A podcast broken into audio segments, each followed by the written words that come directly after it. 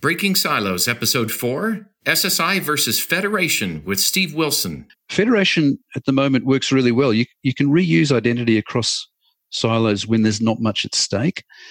So I can use my Twitter handle and I can log on to umpteen websites and the media organizations using my Twitter handle, but there's not much at stake. When things are really um, risky, so we're talking about that level three and four, healthcare, government, banking, there's really still no precedent where you can use a vanilla identity.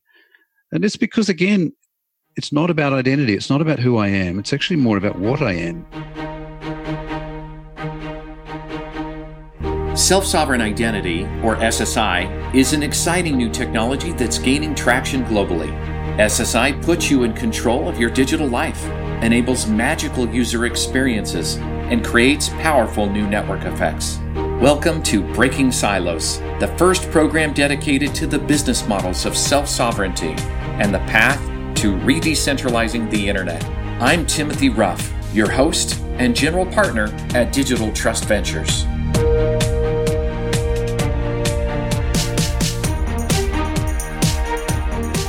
Hello and welcome to Breaking Silos. I am your host. My name is Timothy Ruff, and today uh, is episode four. We're going to be talking about self sovereign identity or SSI versus federation. And we have a special guest I'll be introducing shortly.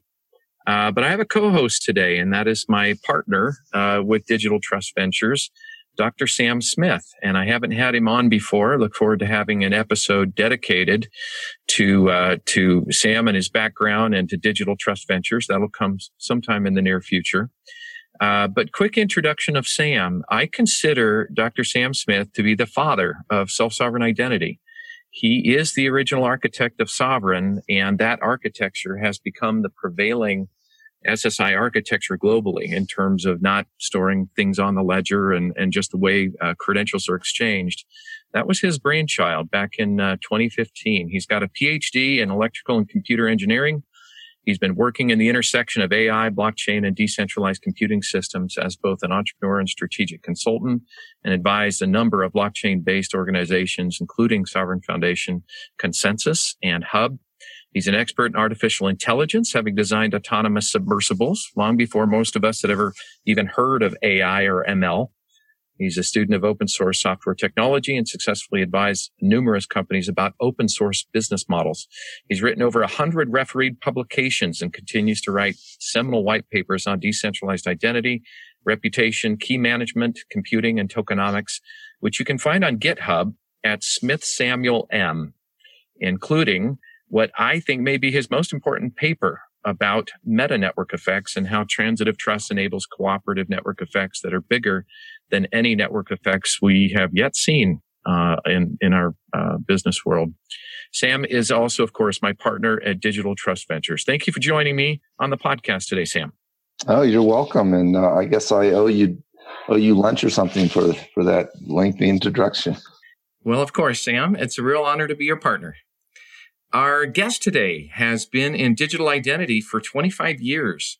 He's the managing director of Lockstep Consulting, an Australian research and advisory firm in digital identity and data protection, established 15 years ago. Uh, he is the vice president and principal analyst at the Silicon Valley based Constellation Research where he leads the digital safety and privacy business theme, covering digital identity strategy and frameworks, authentication technologies, and privacy engineering. He's also over blockchain and distributed ledger technologies. Uh, also, I first encountered Steve on Twitter, where he was launching fiery criticisms toward the euphoric pronouncements of world takeover by the blockchain crowd, including criticisms of anyone attempting something related to blockchain identity, which of course included me.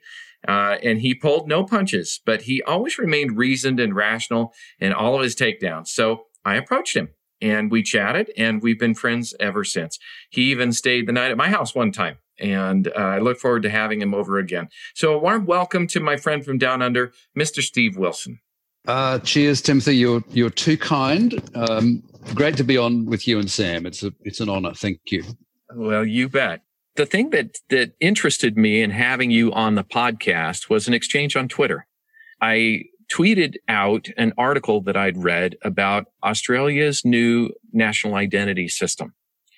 And I, would like for you to, to uh, tell us what that's all about, but I, I do want to just put that a little bit in the context of the tweet. The tweet that I sent was about the article, not about the, the national identity system. The article was uh, titled Australia's national digital ID is here, but the government's not talking about it, which I thought was very provocative. It was in a, a rag called The Conversation. And I found that that article or blog is quite short, uh, to be one of the, the, the simplest explanations of the fundamental flaws of federation and the potential advantages of self-sovereign identity just kind of side by side that I had ever read. And so I just tweeted out saying, this is the best thing I've read. And, and I tweeted you, I called you out. And so you responded and you, you had, added me.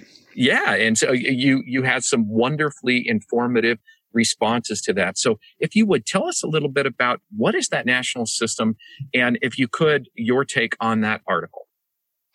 Well, the first thing to say is that it's not an identity system. And, and the very fact that some well informed people could um, describe it as an identity system when it's not um, goes to one of the conspicuous problems in this space, which is that we all use different words for what we're talking about. Identity, look, let's um, do a very brief history of, of identity in Australia. Just like the Anglophone countries, US, um, UK, uh, New Zealand, Canada, Australia, and a handful of other countries. The, the, the major English speaking countries of the world have been doing this stuff ever since the dawn of e commerce. And I go back to 1995 in this space with the work that um, the United Nations UNCITRAL group was doing, uh, work that the APEC, Asia Pacific Economic Group was doing at, at the dawn of e commerce to try and work out um, how would you secure people online. And it also um, built on the work that the OECD did on data protection and privacy in 1980. So some of these things go way, way back. Now, um, at different points in time, all of these countries, um, especially the UK and Australia, have dabbled with national identity. The idea of actually having an identity card with your photo on it, a bit like um, European countries or Asian countries. And look, um, all of the Anglophone countries um, are really allergic, culturally allergic to national ID. I think it might have been the Blair government 15 years ago in the UK had a go at this. A government in Australia in the 1980s tried to introduce a national ID called the Australia Card. Now that that um, phrase is sticky, and it's it's a term of abuse now in Australia amongst libertarians and amongst civil society in general. We remain allergic to the idea of national ID. You know, the idea that you would um, have to show us your papers as you go through life is something that that Aussies and and Brits and, and Americans are largely, you know, deeply suspicious of. Now, nevertheless, let's park that idea. Nevertheless, of course, identifying yourself online, being able to prove your social security number or prove your credit card number, or even prove how old you are, you know, these are um, primitive actions that are increasingly important and, and they just dominate the way that you go through life everybody knows that identity is is a mess online. You, you sign up for a new website and you need to, to prove who you are. You sign up for something really serious like a like a bank account online um, or a, a, apply for a passport online, and this is serious stuff. So there's no doubt that um, being able to prove things about yourself online is super important. But you know we're not thinking so clearly about this. So all of that stuff that I talked about tends to get wrapped up under this moniker of identity. And uh, we are frankly, we're obsessed with identity online. Um, so, with that sort of you know melee, the Australian government for many years has been trying to work out a policy framework for governing and um, harmonising the way that you deal with digital identity information. And technically, the thing is called the Trusted Digital Identity Framework. It's a policy framework. It's it's a set of documents that are supposed to guide the way that banks and governments and businesses handle personal data online. That article that you mentioned in the conversation wrapped it all up and said it's a national identity system. Now, I've got two responses to that. One, you know, to be fair, it's not an identity system. Nobody in the Australian government at this stage is trying to create an identity system. They're trying to do something that's subtly different. And I actually put it on the government. I, I, I wonder why they've done such a bad job of allowing this thing to be misconceived.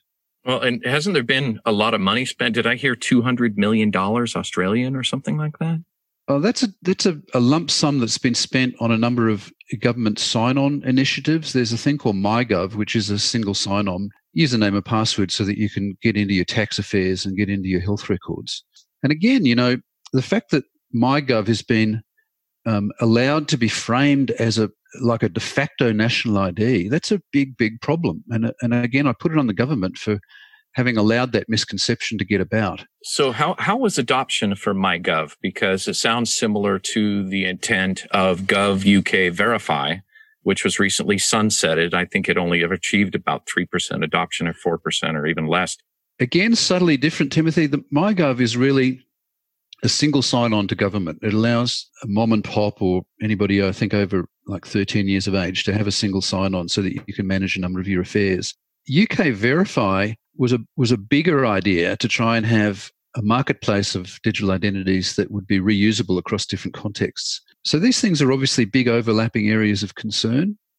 Now, with that backdrop, you know, I mentioned this Australia card that's been um, sort of a, a, taboo topic and sitting in the wings for a long time. There, in this current climate, there's obviously a number of national security advocates who actually think, hey, maybe a maybe a national ID is not a bad idea after all. I, I do not subscribe to that view, and few people do. But in the current climate of um, of international anxiety, maybe the, people have an appetite for national ID after all. So that's where the second response to this mess comes in. And the conversation article was spot on when they said, look, you know, what might be happening here is that there might be an agenda to do a national ID. And it's really, again, on the government to, to answer that. You know, what are you really up to?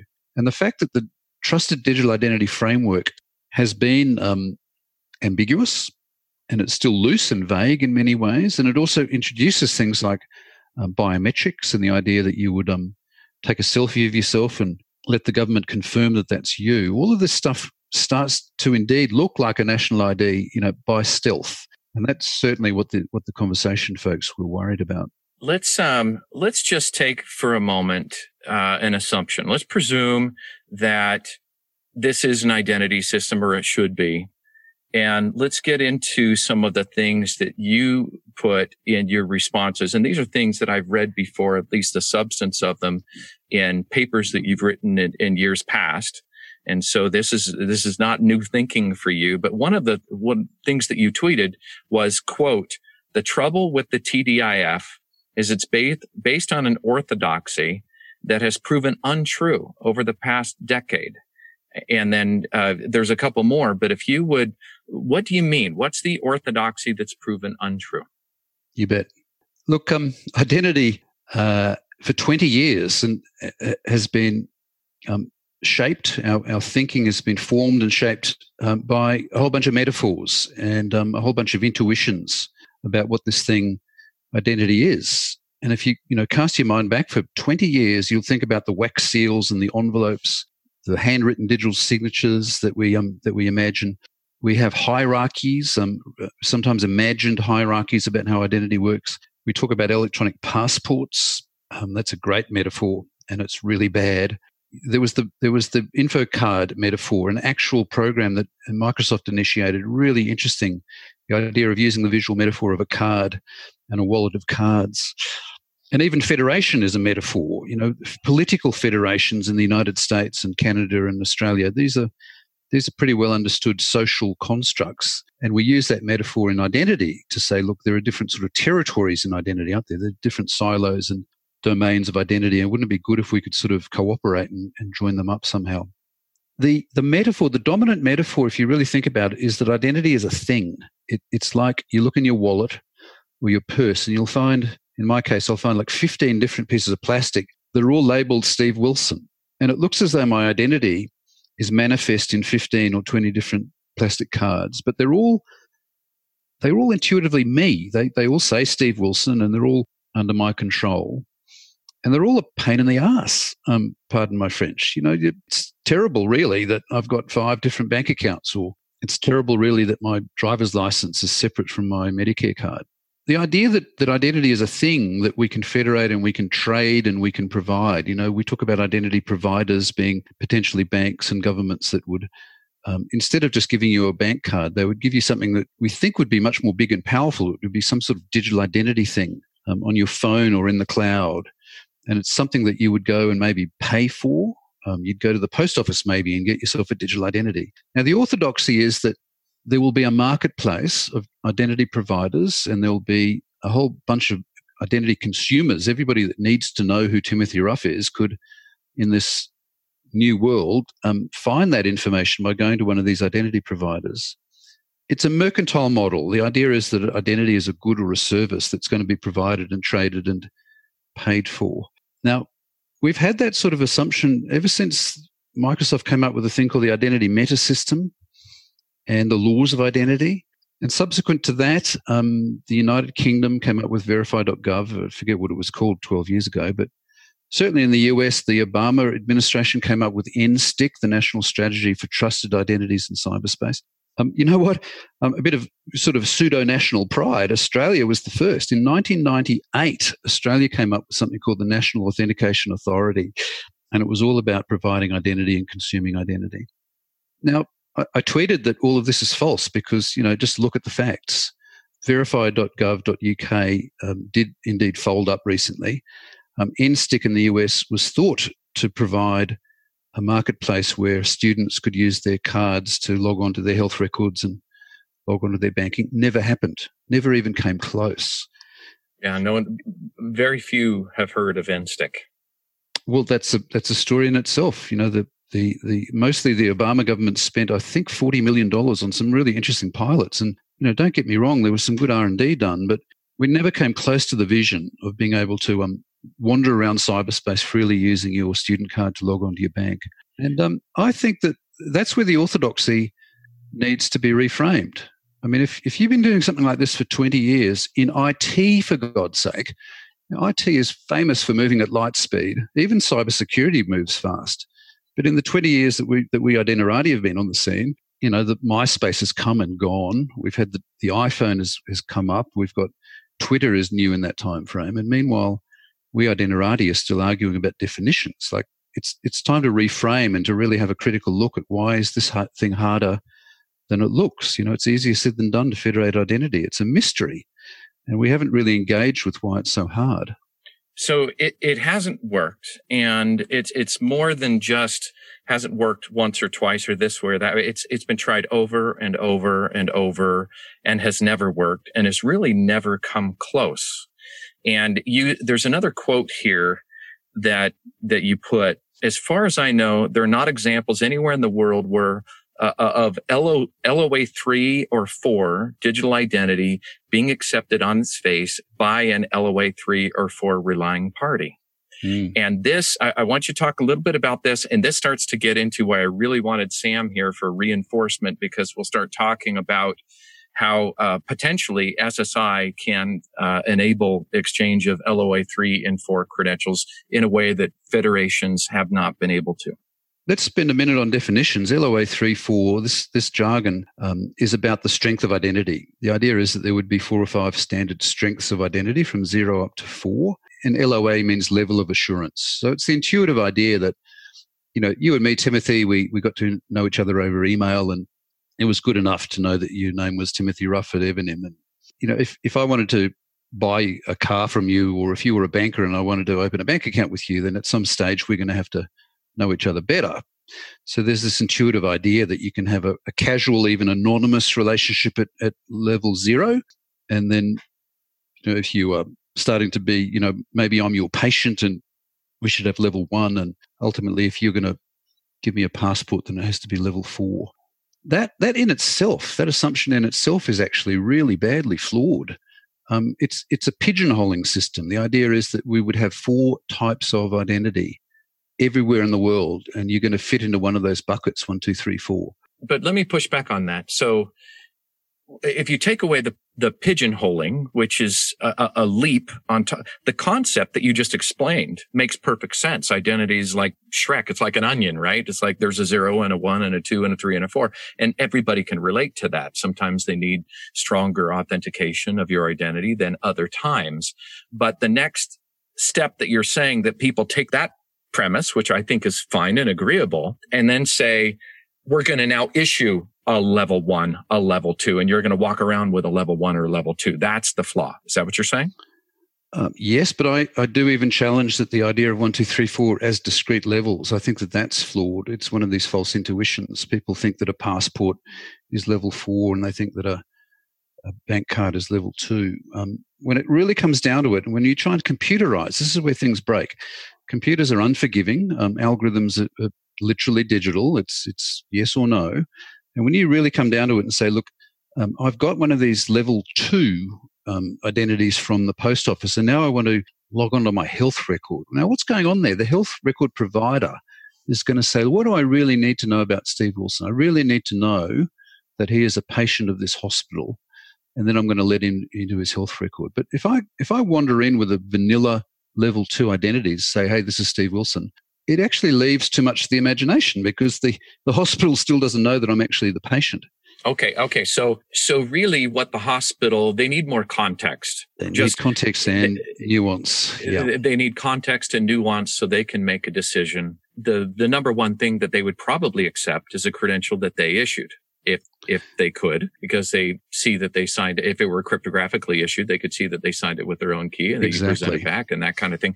But aside from that, if you just have your 15 Steve Wilson cards and you lay them all out on the counter, there's a business decision that whoever you present them to to make a decision based on the context of what they're trying to allow Steve Wilson to do if any of these cards add up to something sufficient.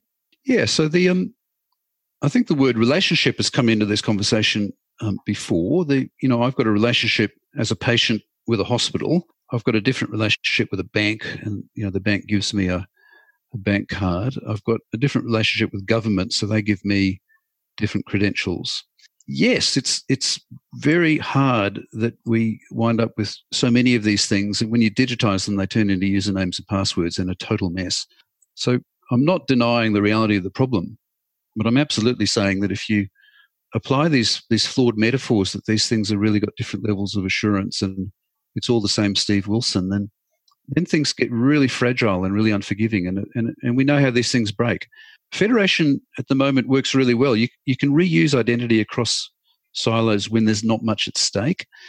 So I can use my Twitter handle and I can log on to umpteen websites and the media organizations using my Twitter handle, but there's not much at stake. When things are really um, risky, so we're talking about that level three and four, healthcare, government, banking, there's really still no precedent where you can use a vanilla identity. And it's because, again, it's not about identity. It's not about who I am. It's actually more about what I am. I love the topic of it's not uh, who you are, it's what you are. I get onto a plane.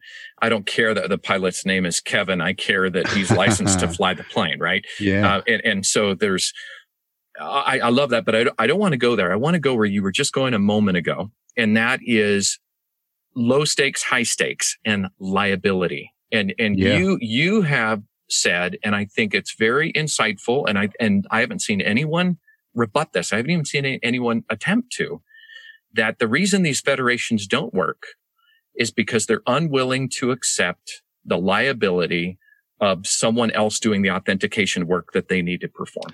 That's it. That's it.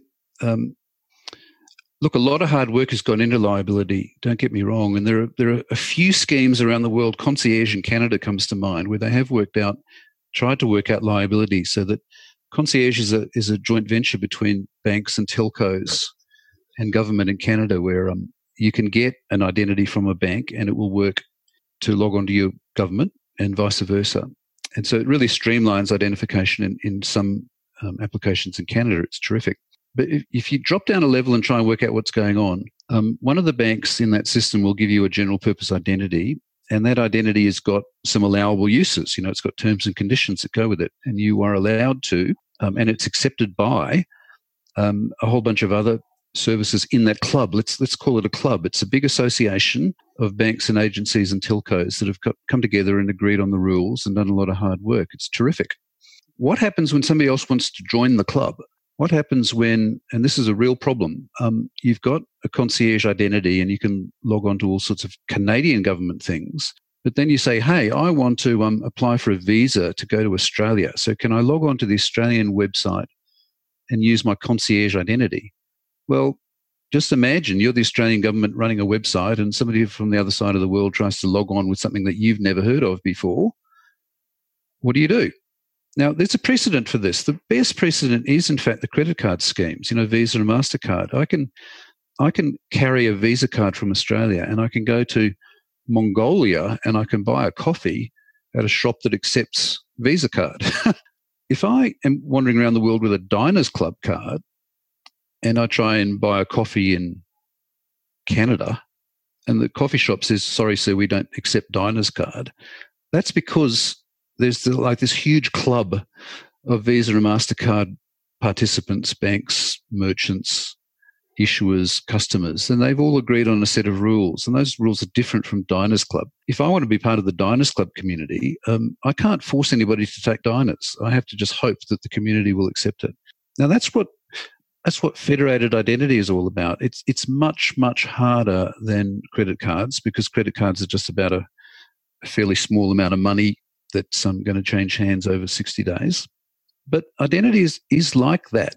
You need to have a set of rules. You need to have um, liability worked out. If, if somebody, you know, if somebody presents a, a, Visa card in Mongolia from Australia and it turns out to be f- a, a fake card, everybody knows what happens and, and there's relatively little damage.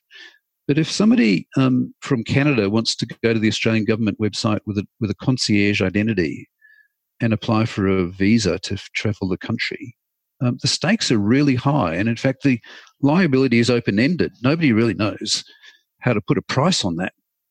And that's where federated identity at that, at that high level has come unstuck. And um, look, thanks for giving me a few minutes to explain that, Timothy, because it's, it's a subtle issue, but thanks for, for calling it out. I, I don't see at this stage any breakthrough. I don't think anybody's engaging with that issue of what happens if an identity goes wrong and who's going to, you know, what are the consequences going to be?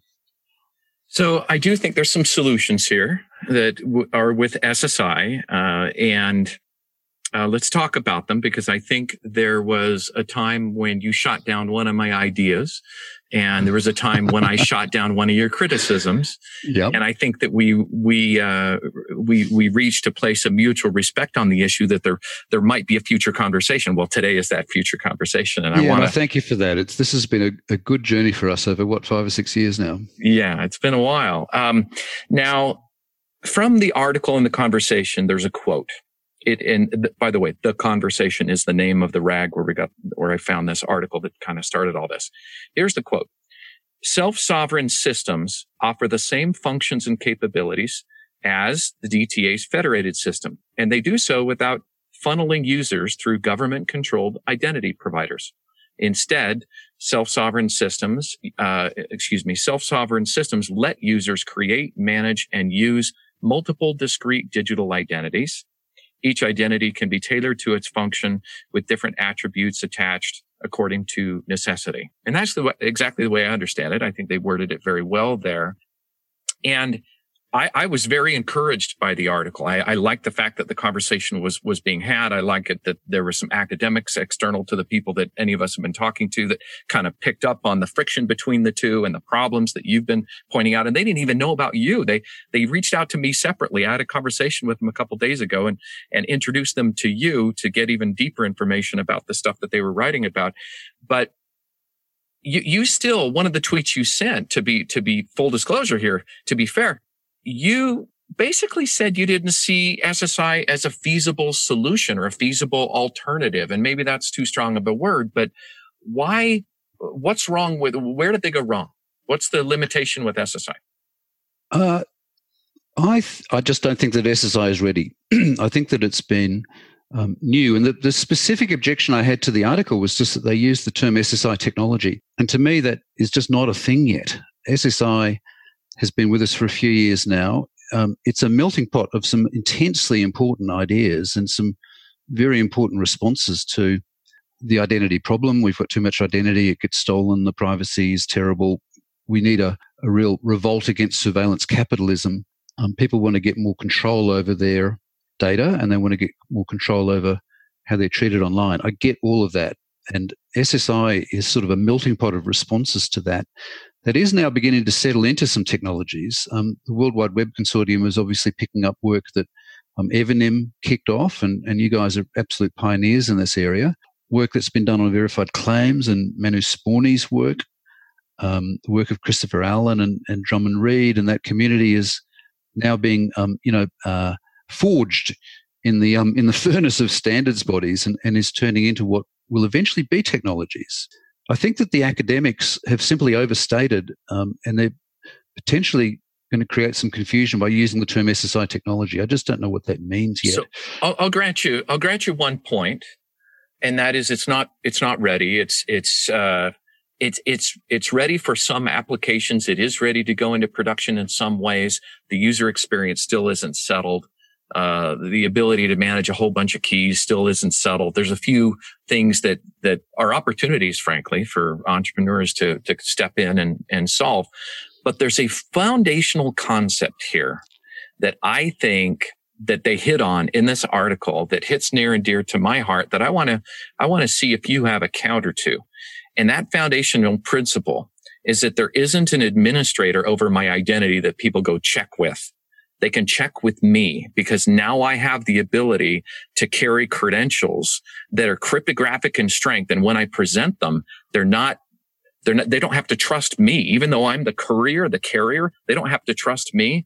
The credential I present is strong enough that they can verify the original source of that credential. So the breakthrough to me is the elimination of the middleman, the IDP.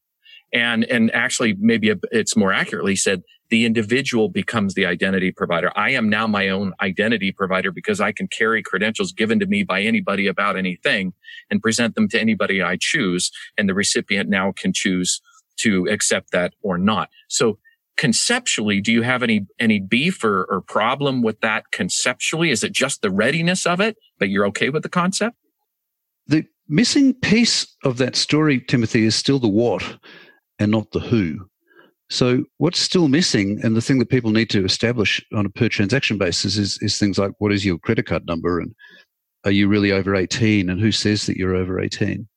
So look, my take on this is that SSI is producing a really um, robust new way of doing what we used to call bring your own identity. If somebody has a cryptographically verifiable wallet or a holder for a bunch of claims, a bunch of verified claims, a bunch of um, verified pieces of information about themselves, then that's real goodness.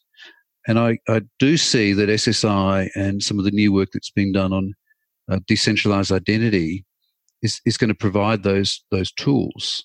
But I, I think we're still a long way from being able to, to, to say, look, there is an ecosystem of um, sources of truth that are going to be available in a framework where people can can ask questions like how old is Timothy Ruff or is Timothy Ruff really an American citizen or um, does Timothy Ruff really have an engineering degree from MIT? Um, that that's that's the end game, and um, I think that SSI is helping us get there. But I still don't see how SSI cracks that particular problem. And I think we're getting to the heart of it. You wrote. I have so many questions for you, but I, I, I want to read something that you wrote recently in an email exchange.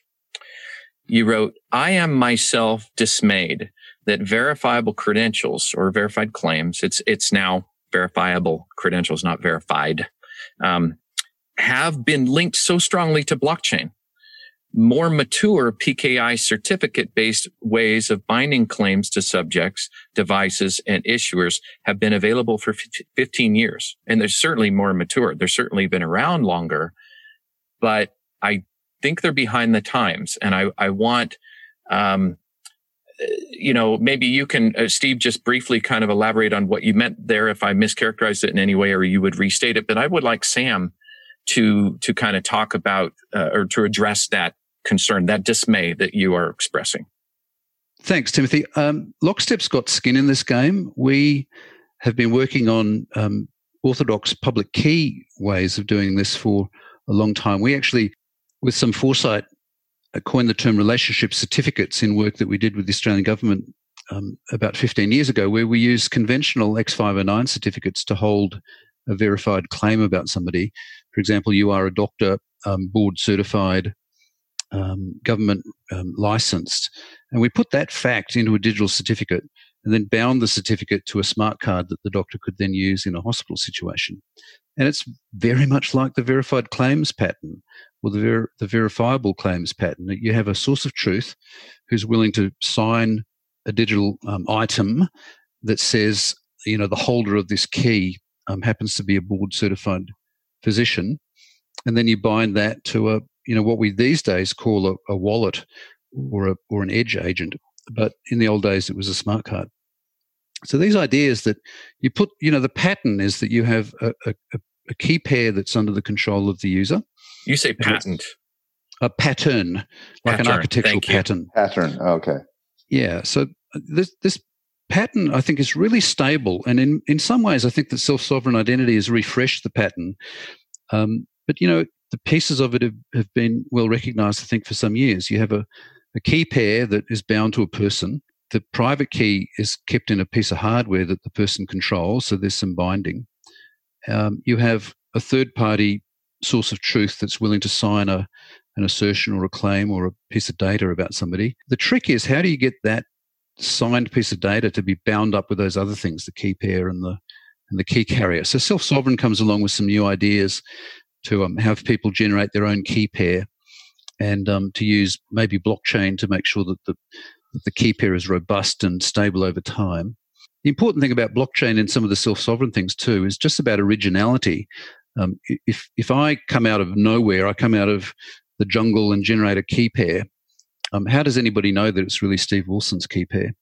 And there, there's a really nice trick um, that you guys invented to to do that in a blockchain. If you can um, be the first to generate a key pair and put that on a ledger, then the crowd agrees. The crowd says, "Hey, we've never seen that key pair before, and if if Timothy's claiming it's his, then we're going to believe now that it's his." There's a better trick than that. Uh, it's uh, the real root of trust is entropy. We'll dive into that another another time, and Sam That'd will talk great. about that. But Sam, um, I'd, I'd, like you to jump in. You've been extremely patient as it kind of dove into uh, the backdrop to get to this, but I see this as kind of the meat of why we wanted to so, talk today. Yeah, so I think there's some very subtle nuances that I agree with Steve that the technology, you know, and and all the infrastructure isn't there yet, and there's there's some chicken and egg problems with it.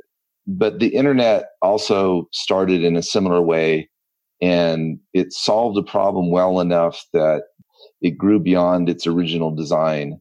But one of the things Steve you said, you said the the the public key, the public private key pair is bound to the individual, and that's a really interesting statement because how strong that binding is determines um, the security of the identifier. And I don't like to use the term identity because every time I get in a room with identirati and you say and they say define identity every single person in the room has a different definition.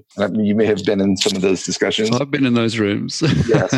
So I, I i try to keep it much simpler and i say uh, it, when i use the term identity i mean you have identifiers and you have attributes that may be associated with those identifiers. And so everything about everything that i care about is the generation and control of the identifiers.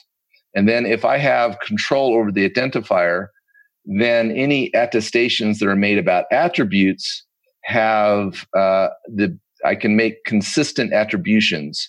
And so that's the first layer of getting to the what, right? It's still it's still at the who, but consistent attribution is the first thing you have to have before you can get to the what. And then attestations made by trusted parties allows you to get to the what. But those trusted parties also have to have consistent attribution. And so it's consistent attribution all the way down. And, and if you if you bypass that anywhere in the system, then you open yourself to security exploits. And that's really the problem with administrative identity. It isn't that the pattern of a public private key pair and PKI hasn't been around for a long time. The problem is, is that the binding between the public private key pair and the identifier is based on the administrator. The administrator is making that binding, which means the infrastructure that the administrator uses to make that binding is subject to exploit.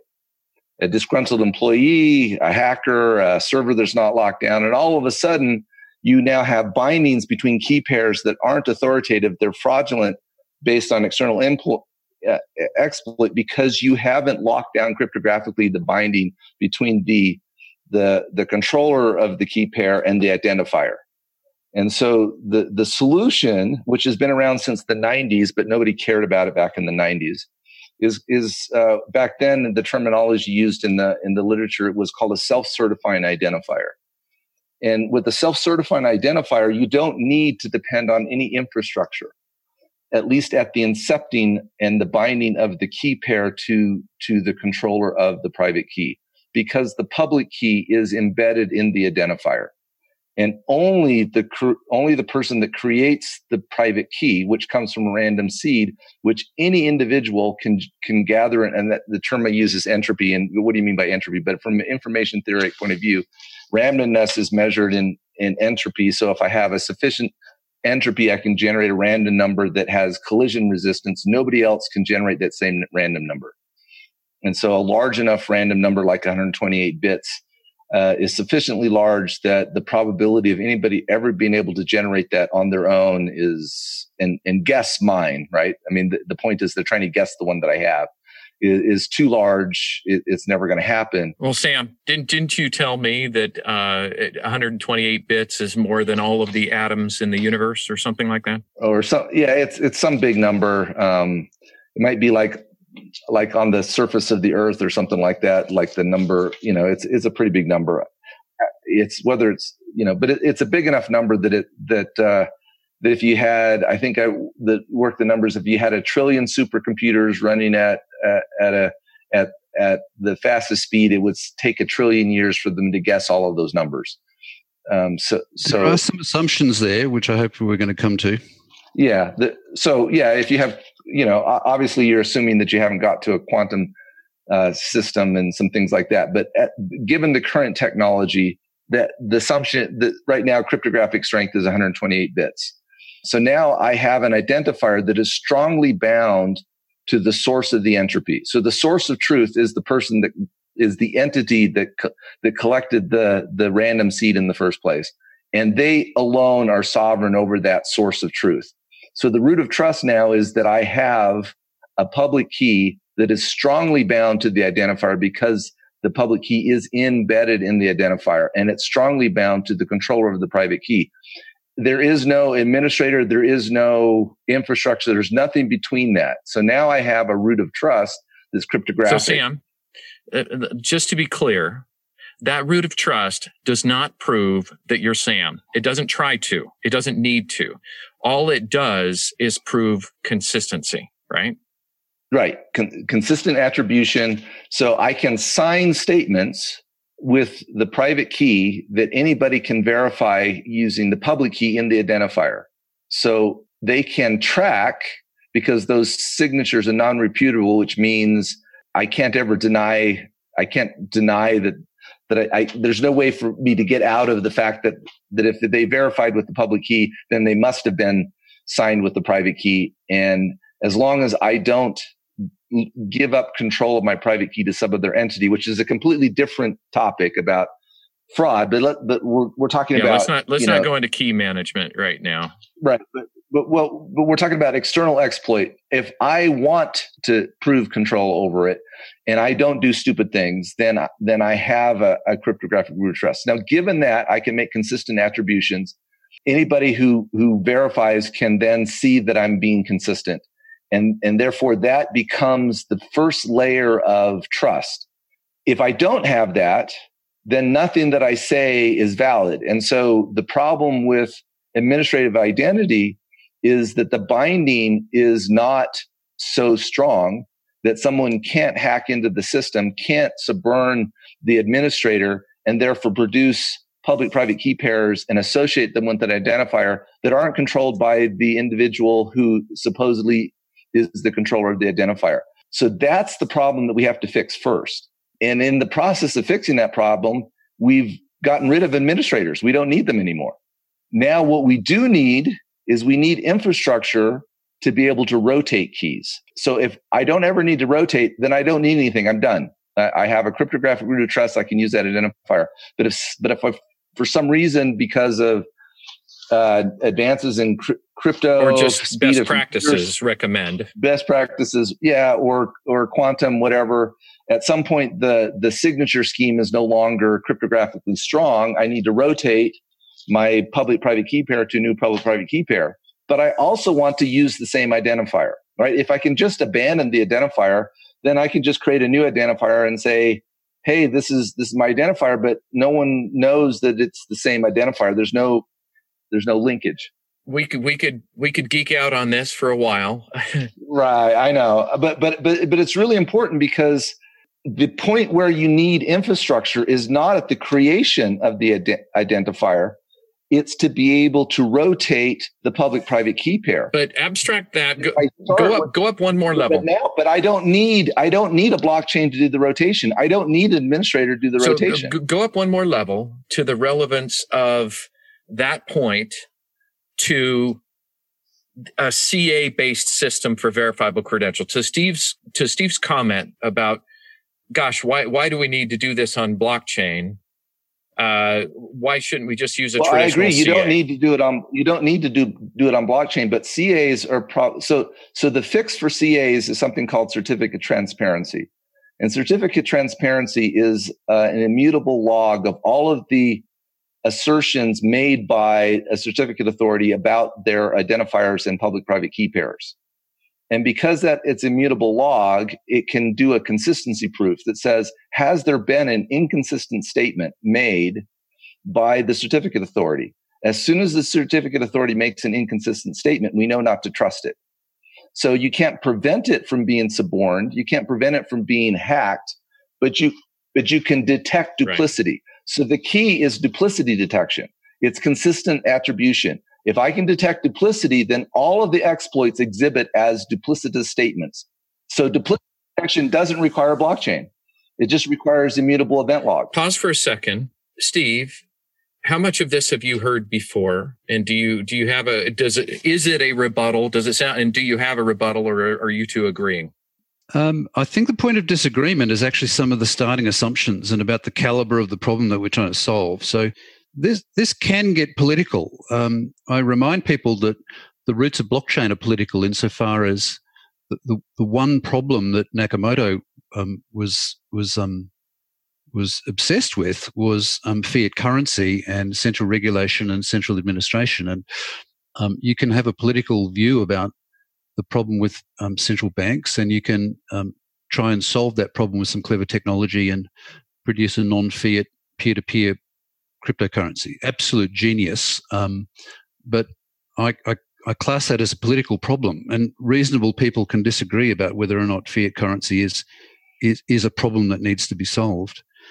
I think what's happening with a lot of the self of the roots of self sovereign identity goes to things like the rebooting web of trust movement and I think that there's a political assumption there, which is that um, administrative identity is intrinsically something that's undesirable and intrinsically something that people want to get um, move away from. Now, at that point, we might just have to agree to disagree. Um, the common ground is that there is a real vulnerability with administrative uh, identity, and Sam's absolutely right that administrators um, hold the keys to the kingdom, sometimes quite literally, and they can get up to no good the one example that I think stands out is the um, the misadventure of the Comodo Certificate Authority, which, um, due to uh, internal corrupt practices, were issuing bad um, SSL server certificates, and um, you know there was a terrible price to pay for that. I'm actually not aware, and, and I stand to be corrected, but I'm not aware of a comparable problem, in fact, with any other certificate authority. Moreover, when we talk about administrative identity, if we accept that things like credit card systems are, are, are similar. Um, you've got a hierarchy of um, roots of trust and um, national regulators, and then um, big banks and small banks, and there's a a, um, a, hierarchy whereby a little bank in outback Queensland in Australia can issue a Visa card, and all of that chains together um, through cryptography and through business processes and agreements, um, you wind up with a big, a really big administrative um, ID. I, I take Sam's point. Let's talk about identifiers, not identities. I'm not aware of any case ever where there's been a significant hack of credit cards. I'm not aware anywhere of a, of a significant inside attack on the on the telephone system where you've got billions upon billions of administrative um, identities identifiers um, sitting in SIM cards. So, with respect, I, I, I, just figure that a lot of this stuff about the the, re, the response to administrative identity and all the effort that we're putting into coming up with self sovereign so, identifiers. I, I yeah, I, I, just don't, don't, don't see want, that it's a response go, I don't want to go in the political way down that path. Um, it's more it it's I mean there there are lots of exploits that don't make it public because the people being exploited go to great lengths to to hide hide that. So so there's quite a bit more in certificate authorities than just the Comodo example. But if but I agree that if you're following best practices and you have really good IT people and you build a really good system, you can make it very, very difficult to exploit to the point to where, um, yeah, it, it, it's not, it doesn't happen or happens so rarely that you don't care. The difference is that you've built a very complex system. The systems are getting increasingly complex. And that comes at a cost. It comes at a cost of transactions. It comes at a cost of doing business, of people, you know, engaging in business. And, and those costs enable, you know, hurt everyone because, because complex systems are more costly. So, so the, the desire is less about, Hey, it can't work. Administrative identity can't work. It's that if we could do highly secure identity systems that had comparable or better levels of security and do them much simpler at reduced transaction costs, then every part of our economic activity would would be less expensive and we would induce a different type of of market. It's like and that's why i said the internet did this. It was a great mm. it, it changed you know before the internet communication was administrative and then the internet made it peer to peer and right now, administrative identity means you have trust domains. Each administrative identity is a trust domain. And whether that's a really trustworthy domain or not is less important than the fact that they're different domains. And the only way to move value between those domains is to cross those boundaries. And crossing those boundaries comes at a transaction cost. I'm glad you went there. Uh, I want to tie that back to the very uh, first you know point that we brought up about Australia's system and federations because I believe that self sovereign identity can solve this in an unexpected way. And we have to eliminate one presumption. The one presumption is that an entity needs to accept credentials that were issued by a different entity outside their trust domain. Sam just talked about hopping trust domains. And yes, self-sovereign identity enables that technically, but it doesn't solve the liability problem, right? So when you go between two banks, for example, accepting the KYC work done for, for the other bank, that, that's probably a bridge too far today. Even though it technically, you know, could be done with self-sovereign identity. But here's the untalked about potential solution that I see. What if the issuers, excuse me, the relying parties only accepted credentials they issued? That sounds suspiciously mm. like usernames and passwords. But the difference here, of course, it's not freaking usernames and passwords. It's it, that's a something you know factor, which anyone can either guess or hack or intercept or look over your shoulder or whatever. And we have all the, you know, 85 or I think it was 95% of the breaches are, are ultimately the culprit is some password along the way. We can actually move from the something you know factor to a something you have factor, a cryptographic credential. And so even if, if we go to the risk uh, obstacle for adoption, even if the only credentials accepted by a relying party are credentials they issued, self-sovereign identity enables the same bank, the same driver's license, whoever it is, to become an issuer. We don't have to wait for a CA to do their, and this goes back to the complexity of the CA system the, the stronger the security, the more complex the CA system is with self-sovereign identity. Ed, anybody can issue. And with the entropy of the key, you can prove that it's still the same issuer, right? When they, they go look it up. What's the, what's wrong with that? That, that brings me to my main practical concern about all of this. I've got, I've got the philosophical or the, the political concern that, um, I think that, I think the, the founding assumptions of self sovereign identity are, based on a problem that I think has been overstated. Um, I think Sam makes a good point that the, the highly secure, highly administered systems are expensive. Um, but I think that you get what you pay for. So my practical problem with what you've just described, Timothy, is just how do you know that the source of entropy that, that people are self-sovereign over, uh, what do you know about it, that entropy? Entropy is only as good as its implementation. My concern about self-sovereign identity as painted is that it's a bit of a Wild West situation where people are generating their own key pairs and they are quote unquote sovereign about that. I don't know that I want to be sovereign about a random number generator. Um, I want, I think, and I'm speaking like on behalf of a whole system. If I'm part of an identifier system, I want to make sure that everybody is using um, known good sources of entropy, that is to say, certifiable true random number generators. I want to know that those random number generators are, are properly operated, properly coded.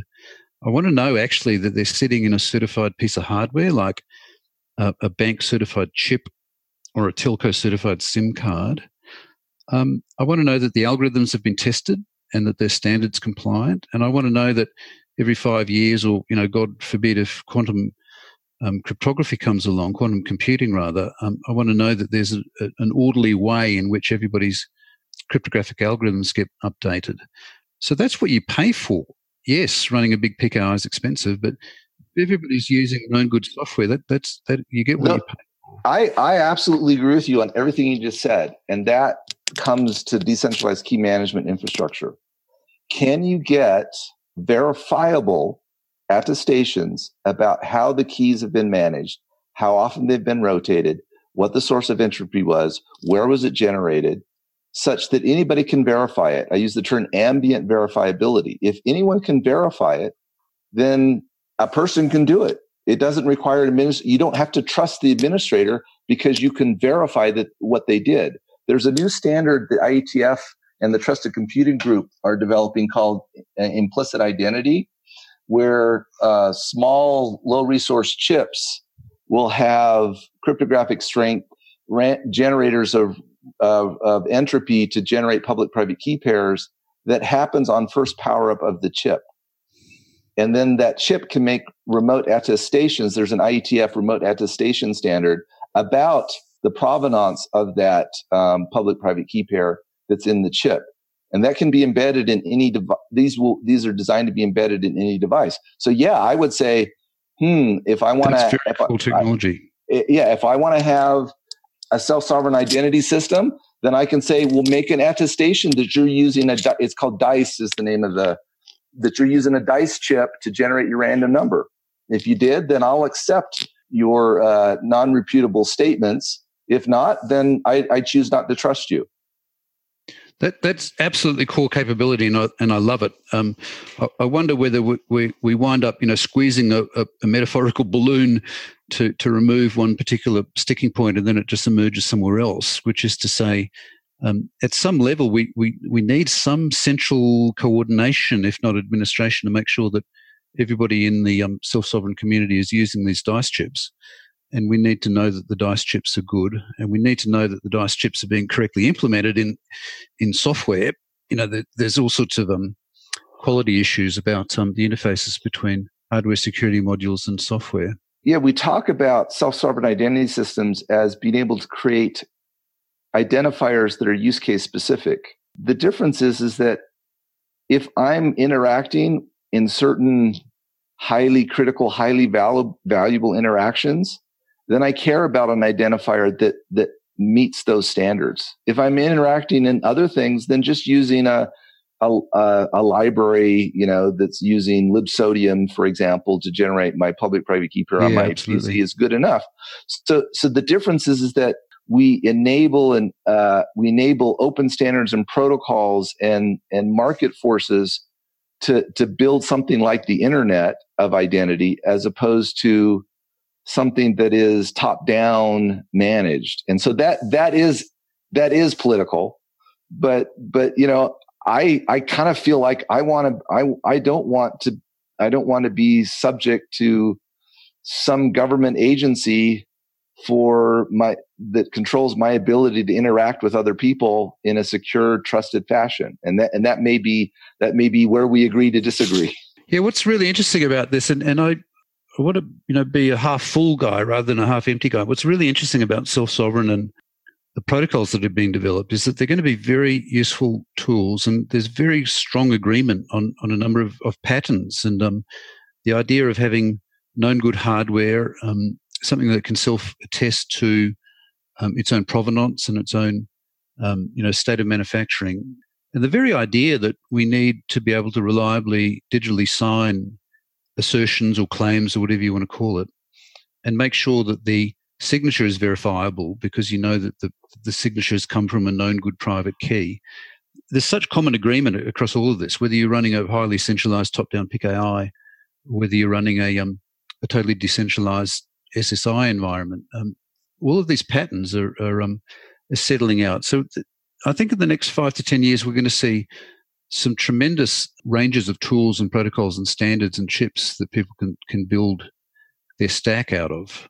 Yeah, I agree. I think that zero trust computing is going to find a home and replace a lot of the the complex systems, the perimeter security model you know systems but, the, but those entities will still exist they'll still provide they'll, they'll still provide you know tools and ability to help companies you know do things in certain ways they'll just use uh, a different security model that is more similar to ssi than it is different i'm going to uh, to pause there and thank steve for his time with us. Uh, this has turned into, you know, a, a, long discussion, but I think appropriately so. I think if someone saw the length of this podcast and the topic, you know, dealing with SSI versus Federation and saw that we thought we'd wrapped up that topic in 20 minutes, they would be suspicious.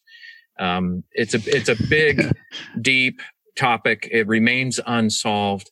And the thing I love about talking to you, Steve, is is you're open minded, you're you're opinionated, you're informed, but you're professional and you remain open minded. And I've seen you change your mind specifically on SSI. I think you're fair in in your criticisms and fair in your questions, and I appreciate it. And I thank you very much for coming on to the show today. You're too kind, Timothy. Thank you.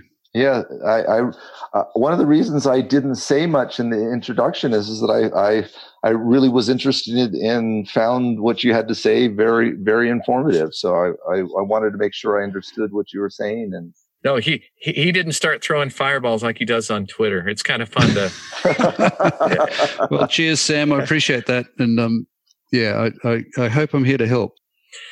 No, I, I think so. Hey, Steve, thank you so much. Sam, thanks for for helping uh, yeah. provide some reinforcement. We did geek out a little bit, but there's certainly some people in the audience that are going to very much appreciate that discussion. Yeah, that, that's that's my weakness. Is I tend I tend to I tend to go go. go that's okay. That's okay. You balance me out, so it's it's a good thing. And and the cool thing about Steve is he actually can swing to both extremes. So he, he's got that that kind of breadth.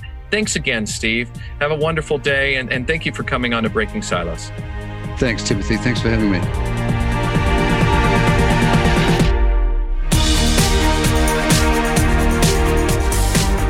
This has been another episode of Breaking Silos.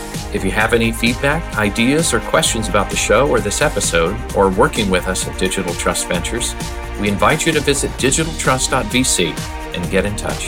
Thanks for listening.